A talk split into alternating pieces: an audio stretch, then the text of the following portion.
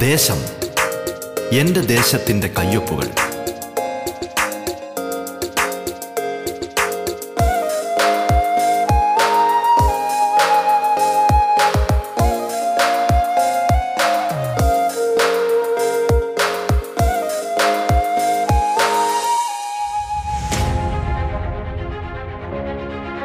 നമസ്കാരം പ്രിയ ശ്രോതാക്കളെ.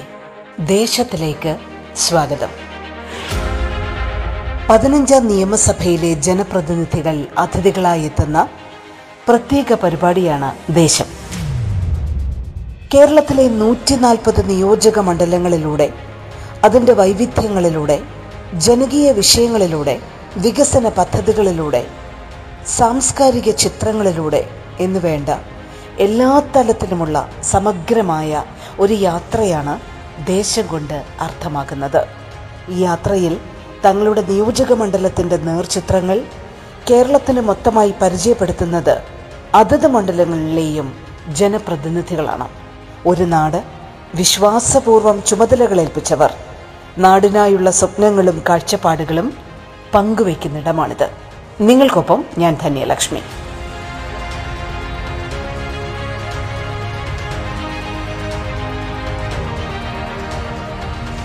ഉദുമ മണ്ഡലത്തിന്റെ ജനപ്രതിനിധി ശ്രീ സി എച്ച് കുഞ്ഞമ്പു ആണ് നമ്മോടൊപ്പം ഇന്ന് പങ്കുചേരുന്നത്. സ്വാഗതം ദേശത്തിലേക്ക്.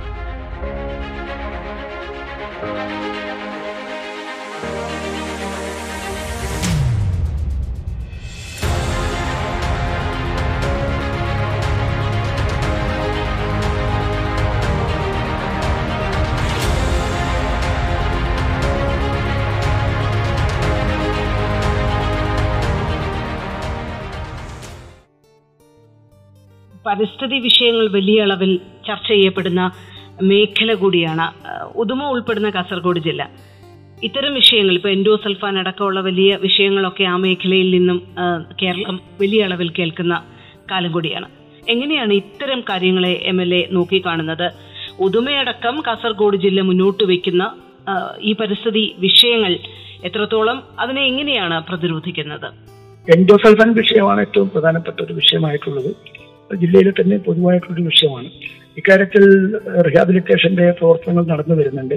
അതോടൊപ്പം തന്നെ അവർക്ക് സർക്കാരിന്റെ സഹായം നേരത്തെ തന്നെ പ്രഖ്യാപിച്ച് പല സഹായങ്ങൾ ലഭിക്കുന്നുണ്ട്. എങ്കിൽ പോലും പരിമിതമാണ് അവരുടെ പ്രശ്നങ്ങൾ ചില പ്രശ്നങ്ങൾ ഇപ്പോൾ അവശേഷിക്കുന്നുണ്ട്. സർക്കാരിന്റെ ശ്രദ്ധയിൽപ്പെടുത്തി ആവശ്യമായ കാര്യങ്ങൾ അടുത്ത എന്റെ സബ്മിഷൻ തന്നെ പിന്നെ ഈ എൻഡോസൾഫൻ വിഷയത്തിലുള്ള കാര്യങ്ങളാണ് ചെയ്യുന്നത്.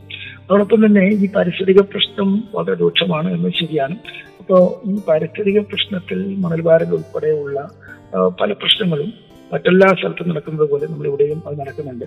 അപ്പോൾ അത് നിയമപരമായി നേരിടേണ്ട കുറെ പ്രശ്നങ്ങളുണ്ട്. അതോടൊപ്പം ബോധവൽക്കരണത്തിലൂടെ നടത്തേണ്ടുന്ന കുറേ പ്രശ്നങ്ങളുണ്ട്. അത് വെച്ച് പൊതുവെ ഈ എൻവയോൺമെന്റൽ വിഷയങ്ങൾ ഞങ്ങൾ സാമൂഹ്യ രാഷ്ട്രീയ പ്രവർത്തകന്മാരും അതുപോലെ തന്നെ സന്നദ്ധ സംഘടനകളും എല്ലാം ഇടപെട്ട് ഒരു പരിധി വരെ ഇത് കുറച്ചു കൊണ്ടുവരാനും എന്നാൽ അങ്ങനെ നിയന്ത്രിക്കപ്പെടാത്ത സ്ഥലങ്ങളിൽ കർശനമായ നിയമ നയ- നിയമത്തിന്റെ നിയന്ത്രണങ്ങൾ കൊണ്ടുവന്നും അത് പരിഹരിക്കാൻ ആവശ്യമായ കാര്യങ്ങൾ ചെയ്യുന്നുണ്ടെന്നാണ് അത് സംബന്ധിച്ച് അറിയിക്കാനുള്ളത്. പുതുമ അവകാശപ്പെടുന്ന വികസനം ഏത് തരത്തിലുള്ള വികസനമായിരിക്കണം എന്നാണ് അങ്ങ് മനസ്സിലാക്കുന്നത്. അങ്ങയുടെ വികസന കാഴ്ചപ്പാട് എന്താണ് ഈ റിയാലിറ്റീസ് ഒക്കെ മനസ്സിലാക്കി വികസനം ഏത് വിധമായിരിക്കണം? പുതുമയുടെ വികസനം എന്ന് പറയുന്നത് ഏറ്റവും പ്രധാനമായും വിദ്യാഭ്യാസ വിദ്യാഭ്യാസ രംഗത്തെ വികസനത്തിന് ഞങ്ങൾ ഊന്നൽ നൽകുന്നുണ്ട്. വ്യാവസായിക രംഗത്തെ തൊഴിൽ നൽകാൻ പറ്റണം. നമ്മുടെ ചെറുപ്പക്കാർക്ക് തൊഴിൽ നൽകാൻ പറ്റുന്ന വ്യാവസായിക മേഖലയിലേക്ക് നമ്മുടെ വികസനം പോയേ പറ്റൂ. അതല്ലെങ്കിൽ ഇന്നും പഠിച്ചു കഴിഞ്ഞാൽ ഉടനെ നമ്മുടെ ചെറുപ്പക്കാർ നേരെ വിദേശത്തേക്ക് പോകുന്ന ഒരു സ്ഥിതിയാണ് ഇപ്പോൾ ഉള്ളത്. അവർക്ക് നാട്ടിൽ ജോലി ചെയ്യാൻ പറ്റണം. ഇപ്പോഴും അഭ്യസ്തവിദ്യരായ ആയ പതിനായിരക്കണക്കിന് ആളുകൾ ജോലി കിട്ടാതെ വീടുകളിൽ ഒതുങ്ങിപ്പോയ ഒരു സ്ഥിതി നമ്മുടെ പ്രദേശത്തുണ്ട്. അവർക്ക് ജോലി കിട്ടണം. അതിനാവശ്യമായ തൊഴിൽ ലഭ്യമാകുന്ന സംരംഭങ്ങളാണ് അത്യാവശ്യം വേണ്ടത് പക്ഷേ അത് വിചാരിച്ചതുപോലെ എളുപ്പത്തിൽ നടപ്പിലാക്കാൻ കഴിയാത്തതെന്നാണ് നമുക്കറിയാം. എങ്കിലും അതിനുവേണ്ടി അത് സ്വകാര്യ നിക്ഷേപമായാലും ശരി പൊതു നിക്ഷേപമായാലും ശരി ആ നിലയിൽ നമുക്ക് തൊഴിൽ ലഭ്യമാകുന്ന സംരംഭങ്ങൾ മാക്സിമം കൊണ്ടുവരിക എന്നതാണ് ഞാൻ പ്രധാനമായും ഇപ്പോൾ ഊന്നൽ നൽകുന്നത്. നിങ്ങൾ കേട്ടുകൊണ്ടിരിക്കുന്നത് ദേശം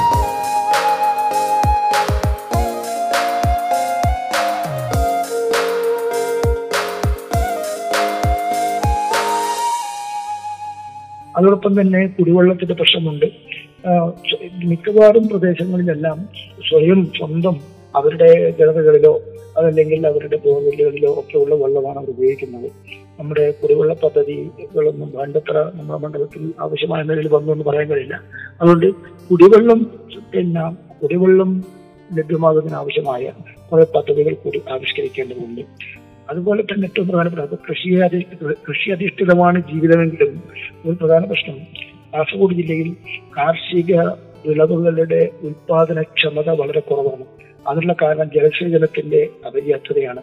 നേരത്തെ പറഞ്ഞ കാക്കടവ് പദ്ധതിയായാലും മൂന്നാം കടവ് പദ്ധതിയായാലും അതെല്ലാം പല കാരണങ്ങളാലും ഉപേക്ഷിക്കപ്പെടേണ്ടി വന്നു ഉപേക്ഷിക്കപ്പെട്ടു. ഇപ്പോഴുള്ളൊരു സ്ഥിതി ജലസേചന സൗകര്യമില്ലാത്തതിന്റെ ഫലമായിട്ട് നമ്മുടെ നാടുകളിലേക്ക് പ്രധാനപ്പെട്ട തേങ്ങയായാലും മടക്കയായാലും അതിന്റെ ലഭ്യത തന്നെ വളരെ കുറഞ്ഞു വരുന്നു. വരൾച്ചയുടെ സീസണിൽ വലിയ പ്രശ്നമാണ്. അവന് ഓരോ ഘട്ടത്തിലും വെള്ളം കുടിക്കാൻ പോലും വെള്ളമില്ലാത്തതുകൊണ്ട് പിന്നെ സ്വാഭാവികമായും കൃഷിക്കും വെള്ളം കിട്ടാതെ വരും.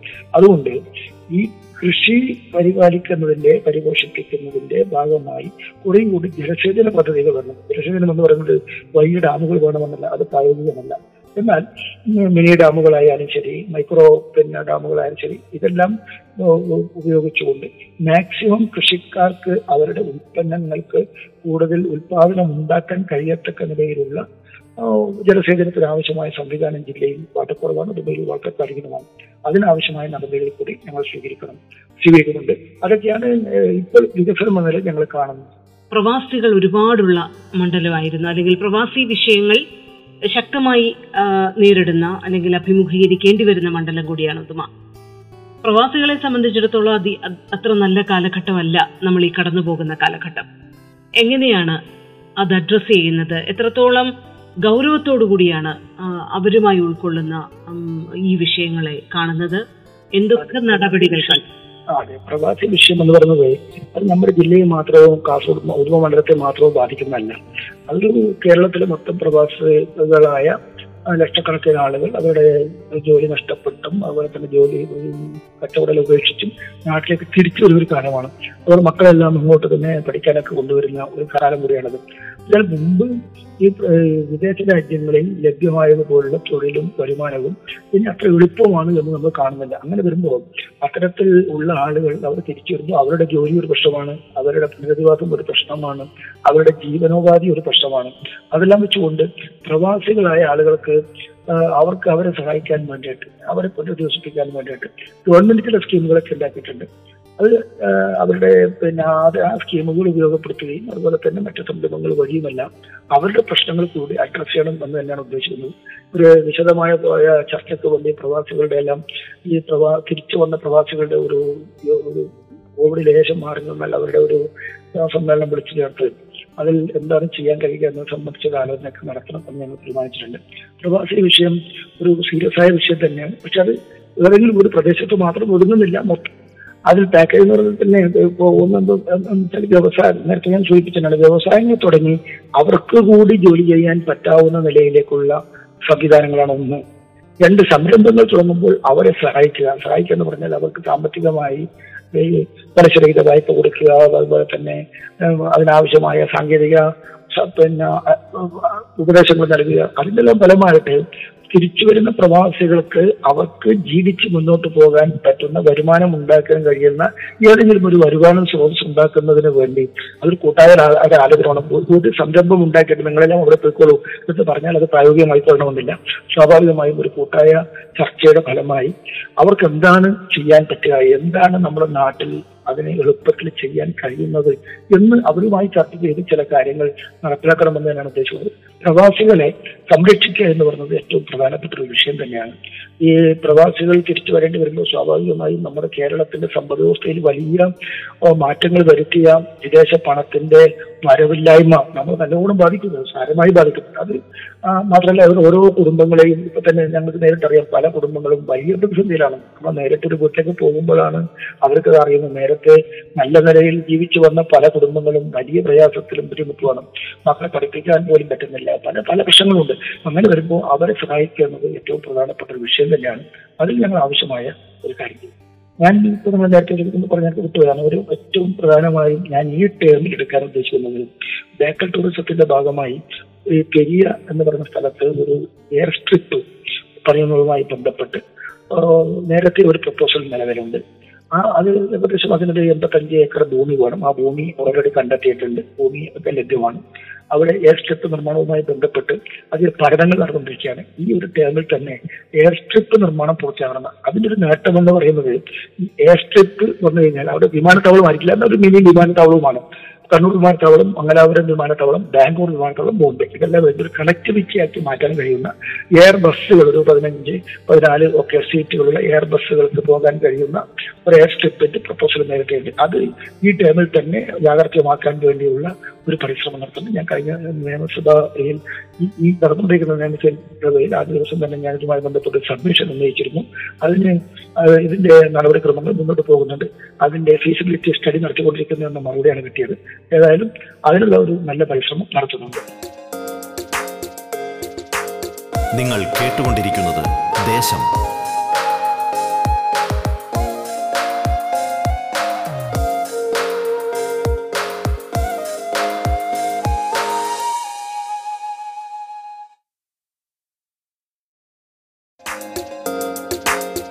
ദേശം തുടരുന്നു. ഉദുമ മണ്ഡലം ജനപ്രതിനിധി ശ്രീ സി എച്ച് കുഞ്ഞമ്പുവാണ് നമ്മോടൊപ്പം അതിഥിയായി പങ്കെടുക്കുന്നത്. തുടർന്ന് കേൾക്കാം ദേശം. അങ്ങയുടെ ഒരു രാഷ്ട്രീയ ജീവിതം എടുത്തു കഴിഞ്ഞാൽ തുടർച്ചയായി രണ്ടാം തവണ ജനപ്രതിനിധിയാകുന്നു. എങ്ങനെയാണ് ആ ഒരു തുടർച്ച ഉറപ്പാക്കുന്നത്? എന്താണ് എം എൽ എ പദവിയിലേക്ക് അല്ലെങ്കിൽ ചുമതലയിലേക്ക് എത്തുമ്പോൾ അത് രാഷ്ട്രീയ പ്രവർത്തനത്തിന്റെ തുടർച്ച എന്നുള്ള രീതിയിലാണോ? എങ്ങനെയാണ് ഇടപെടൽ നടത്തുന്നത് അങ്ങ് ജനങ്ങൾക്കിടയിൽ? അത് എം എൽ എ ആയെങ്കിലും എം എൽ എ അല്ലെങ്കിലും ഞങ്ങൾ ജനങ്ങളുടെ ഇടയിൽ പ്രവർത്തിക്കുന്ന രാഷ്ട്രീയ സാമൂഹ്യ പ്രവർത്തകന്മാരാണ്. ഞങ്ങൾ മറ്റൊരു ജോലി ഞങ്ങൾ ചെയ്യുന്നില്ല. മുഴുവൻ സമയം രാഷ്ട്രീയ സാമൂഹ്യ സംഘടന പ്രവർത്തനം നടത്തുന്നവരാണ്. അതെല്ലാം ജനങ്ങളുടെ പ്രശ്നങ്ങൾ പരിഹരിക്കാൻ വേണ്ടി ജനങ്ങളെ ഒപ്പം നിന്ന് പല കാര്യങ്ങളും ചെയ്യുന്നുണ്ട്. അപ്പോൾ സ്വാഭാവികമായി അതിന്റെ ഭാഗമായിട്ട് മാത്രമേ ഒരു എം എൽ എ പണിയെ കാണുന്നുള്ളൂ. അല്ലാതെ എം എൽ എ ആയാൽ മാത്രമേ ഇതെല്ലാം ചെയ്യാൻ പറ്റൂ. അല്ലെങ്കിൽ ഇതൊന്നും ചെയ്യാൻ പറ്റില്ല എന്നൊന്നുമില്ല. ഇപ്പോൾ രണ്ടായിരത്തി ആറ് രണ്ടായിരത്തി പതിനൊന്നിന് ഞാൻ എം എൽ എ ആയത് മഞ്ചേശ്വരം മണ്ഡലത്തിലാണ്. അന്ന് എന്റെ പ്രവർത്തനങ്ങളിൽ ബഹുഭൂരിപക്ഷവും മഞ്ചേശ്വരം മണ്ഡലത്തിലെ വികസനവുമായി ബന്ധപ്പെട്ടാണ് കേന്ദ്രീകരിച്ചത്.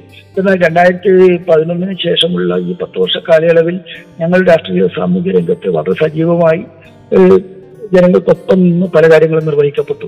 തുടർന്നാണ് ഇപ്പോൾ മറ്റൊരു മണ്ഡലത്തിലേക്ക് എം എൽ എ ആയിട്ട് എടുക്കപ്പെടുന്നത്. അത് സ്വാഭാവികമായും ജനങ്ങളുടെ ഇടയിൽ പ്രവർത്തിക്കുമ്പോൾ കിട്ടുന്ന എക്സ്പീരിയൻസും ജനങ്ങളുടെ ഇടയിലുള്ള അംഗീകാരവും അതിന്റെ ഭാഗമാണ്. അത് സ്വാഭാവികമായിട്ടും വരുന്നതാണ്. അതിലൊരു പ്രത്യേക പുതുമ എന്നുള്ളതായിട്ട് നമുക്ക് തോന്നുന്നില്ല. ഏതായാലും ജീവിതം തന്നെ പൊതുപ്രവർത്തനത്തിന്റെ ഭാഗമായി ഞങ്ങൾ സമർപ്പിച്ചപ്പോൾ സ്വാഭാവികമായും ഇനി ഏത് സ്ഥാനമുണ്ടെങ്കിലും ഇല്ലെങ്കിലും ഈ പ്രവർത്തനങ്ങൾ നടത്തി മുന്നോട്ട് കൊണ്ടുപോകാൻ പറ്റും. ചിലപ്പോ എം എൽ എ ആണെങ്കിൽ കുറച്ചും കൂടി അധികം ചെയ്യാൻ പറ്റും. അതല്ലെങ്കിൽ പൊതു രാഷ്ട്രീയ സംഘടനാ രംഗത്താണെങ്കിൽ അത് ഉപയോഗിച്ചുകൊണ്ട് ഗവൺമെന്റിനെ ഉപയോഗിച്ചുകൊണ്ട് മാക്സിമം കാര്യങ്ങൾ ജനങ്ങൾ ചെയ്തു കൊടുക്കും. ജനങ്ങളുടെ കൂടെ നിന്ന് പ്രവർത്തിക്കുമ്പോൾ സ്ഥാനങ്ങളൊന്നും ഒരു വിഷയമേ അല്ല. ജനങ്ങൾക്കൊപ്പം നമ്മൾ പ്രവർത്തിക്കുന്നതാണ് ഏറ്റവും പ്രധാനപ്പെട്ട കാര്യം. അത് ഈ ജീവിതകാലം മുഴുവൻ ചെയ്യുന്നവർക്ക് ജനങ്ങൾ നൽകുന്ന അംഗീകാരമായിട്ട് മാത്രമേ ഈ പദവികളെ കാണുന്നുള്ളൂ.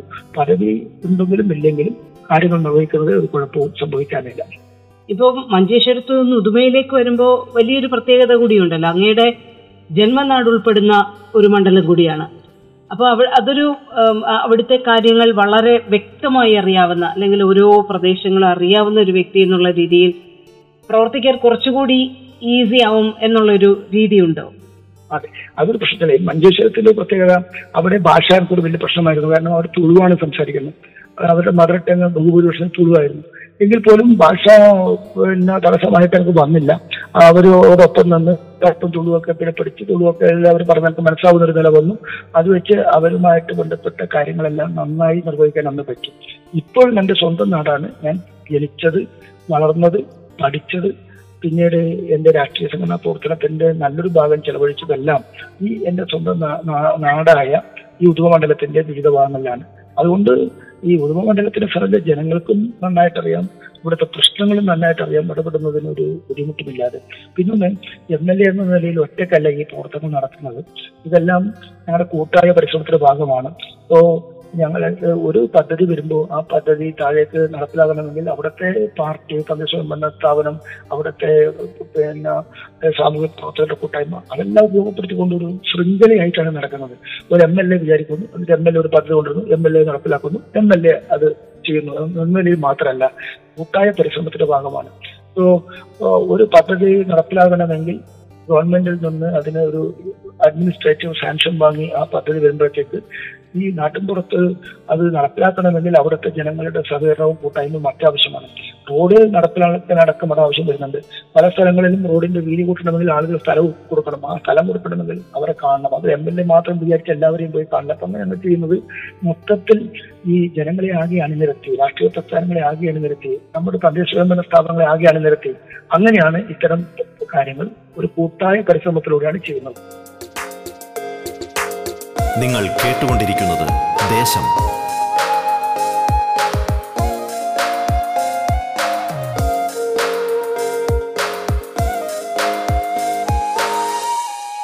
ഇപ്പം അങ്ങയെ സംബന്ധിച്ചിടത്തോളം കുടുംബം എങ്ങനെയാണ് അങ്ങയുടെ രാഷ്ട്രീയ പ്രവർത്തനത്തെ പിന്തുണയ്ക്കുന്നത്? കുടുംബത്തെ ഒന്ന് പരിചയപ്പെടുത്താമോ?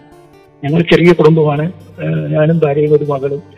മകൾ പഠിച്ച് ജോലി കിട്ടി. ബാംഗ്ലൂരിലാണ് ഇപ്പൊ ജോലി ചെയ്യുന്നത്. വിപ്രോ കമ്പനിയിൽ വിവാഹിതയായി. ബീഹാറിലെ ഒരു ബോയിയാണ് കല്യാണം കഴിച്ചത്.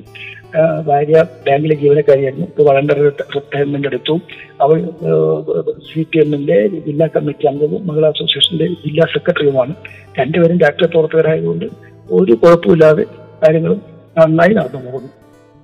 ഉദുമയിൽ അടുത്ത നാളുകളിൽ നടപ്പാക്കാൻ ഉദ്ദേശിക്കുന്ന പ്രവർത്തനങ്ങൾ എന്തൊക്കെയാണ്? എന്താണ് അതുമായി ബന്ധപ്പെട്ട് അങ്ങേക്ക് പറയാനുള്ളത്?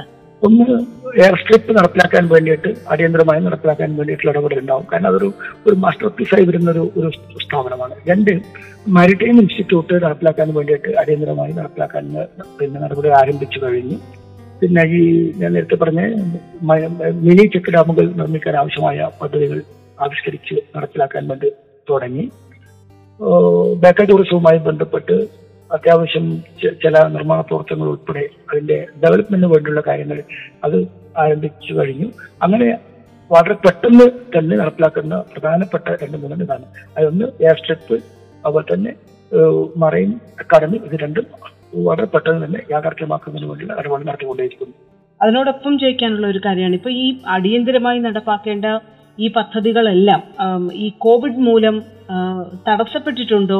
അത് എത്രത്തോളം ബാധിച്ചിട്ടുണ്ട് അതിന്റെ മുന്നോട്ടുള്ള പ്രവർത്തനങ്ങളെ? ഉണ്ട്. കുറച്ച് കുറെ ബാധിച്ചിട്ടുണ്ട്. കാരണം പല കാര്യങ്ങളും സ്പീഡിൽ നടപ്പിലാക്കാൻ കഴിയുന്നില്ല. പിന്നെ പണിക്ക് ആളെ കിട്ടാത്ത പ്രശ്നമുണ്ട്. വേഗത കുറഞ്ഞിട്ടുണ്ട്. കോവിഡ് എല്ലാത്തിനെയും തടസ്സപ്പെടുത്തിയതുപോലെ നമ്മുടെ വികസന നിർമ്മാണ പ്രവർത്തനങ്ങളെ ബാധിച്ചിട്ടുണ്ട്. പലതും ഡിലേ ആയി പോയിട്ടുണ്ട്. പല സ്ഥലങ്ങളിൽ ഉദാഹരണത്തിന് ഒരു പിന്നെ ഒരു എസ്റ്റിമേറ്റ് എടുക്കണമെങ്കിൽ അതിന് കാലതാമസം വന്നിട്ടുണ്ട്. അതുപോലെ തന്നെ അത് ടെൻഡർ എടുത്തിട്ട് വർക്ക് ചെയ്യണമെങ്കിൽ പിന്നെ പണിക്കാളെ കിട്ടാതെ അത് കാലതാമസം വന്നിട്ടുണ്ട്. അതൊക്കെ സ്വാഭാവികമായും വരുന്ന എല്ലാം ബാധിച്ചിട്ടുണ്ട്. അതിനെല്ലാം അതിജീവിച്ച് മുന്നോട്ട് പോകുമെന്നാണ് ഇപ്പോൾ നമ്മൾ ചെയ്തുകൊണ്ടിരിക്കുന്നത്. അതായത് കോവിഡിനോടൊപ്പം ജീവിക്കാൻ പഠിക്കണമെന്ന് പറയുന്നത് പോലെ വികസന പദ്ധതികളിലും അതിനൊരു വഴി കാണണം എന്ന രീതിയിലാണോ ഇപ്പൊ എം എൽ എ പറയുന്നത്? അതെ അത് അത് മാത്രമേ അതിന് മാർഗമുള്ളൂ വേറെ ഒരു മാർഗവുമില്ല ഇനിയിപ്പോ ഇതെല്ലാം തീരട്ടെ എന്ന് പറഞ്ഞാൽ ഒരിക്കലും അത് തീരാൻ പോകുന്നില്ല. അപ്പോൾ അതിനിടയിൽ തന്നെ കാര്യങ്ങൾ നിർവഹിച്ച് മുന്നോട്ട് പോലും മാത്രമേ മാർഗമുള്ളൂ നമ്മുടെ സംസ്ഥാനത്ത് ഈ സാഹചര്യങ്ങളെല്ലാം ഉരുത്തിരിയുന്നത് കോവിഡുമായി ബന്ധപ്പെട്ട ഒരു സാഹചര്യത്തിലാണ്. ഒരു മൂന്നാം തരംഗം അതിനെ കരുതിയിരിക്കണം എന്നുള്ള ഓർമ്മപ്പെടുത്തൽ വിവിധ തലങ്ങളിൽ നിന്നും ഇപ്പോൾ തന്നെ വരുന്നുണ്ട്. ഇപ്പോൾ എം എൽ എ ഫണ്ടിൽ നിന്നൊക്കെ ഒരു വലിയ തുക അതിനു വേണ്ടി ചെലവഴിക്കുന്നുണ്ട് മുന്നൊരുക്കങ്ങൾക്കായി പ്രതിരോധ പ്രവർത്തനങ്ങൾക്കായി ആയൊക്കെ. അപ്പോൾ എങ്ങനെയാണ് ഉദ്യമ കേന്ദ്രീകരിച്ച് ഇത്തരം പ്രവർത്തനങ്ങൾ നടക്കുന്നത്?